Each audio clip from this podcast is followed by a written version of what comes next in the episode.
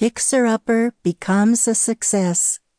Chip, Joanna, design crews, and renovation crews dedicated a frantic 28 days to transform a home inside the Castle Heights neighborhood, all while television crews focused on capturing every nuanced step of the process. If the Gaines receive positive feedback from the pilot, they will move their crews to Fort Worth, Dallas, and even Austin to film additional projects over the next 13 weeks. While production company officials have not yet made a decision, there has been a monumental increase in public interest.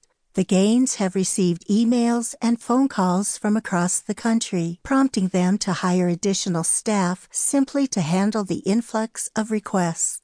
In fact, one viewer from New Hampshire even offered to fly the couple to her home for consultation, Others are asking for tips and advice on how to handle their home improvement and design projects. And in these cases, the Gaines charge a fee to compensate for their time and expert guidance.